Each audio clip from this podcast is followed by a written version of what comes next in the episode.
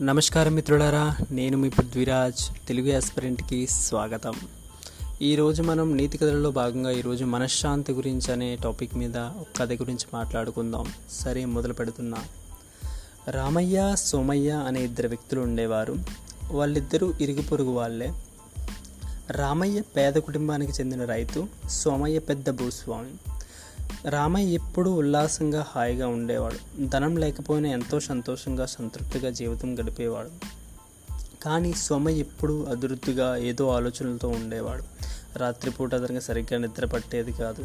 ఏ దొంగ అయినా వచ్చి తన బీరువాల డబ్బును కాజేస్తాడేమో అని భయపడేవాడు.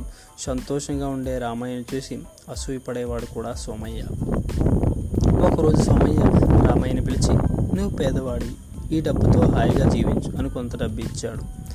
రామయ్యకు కృతజ్ఞతలు తెలిపి వెళ్ళిపోయాడు సోమయ్య. చీకటి పడింది. రాత్రంతా రామయ్యకు కంటి మీద కునుకు లేదు.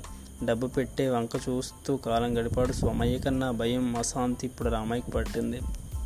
తెల్లవారిగానే రామయ్య డబ్బు పెట్టిన తీసుకెళ్ళి సోమయ్యకు తిరిగి ఇచ్చి నేను పెదవాన్ని సోమయ్య. నన్ను ఇలాగే ఉండనివ్వు. నీవు ఇచ్చిన డబ్బు నా మనశ్శాంతి నాకు కాకుండా చేస్తుంది.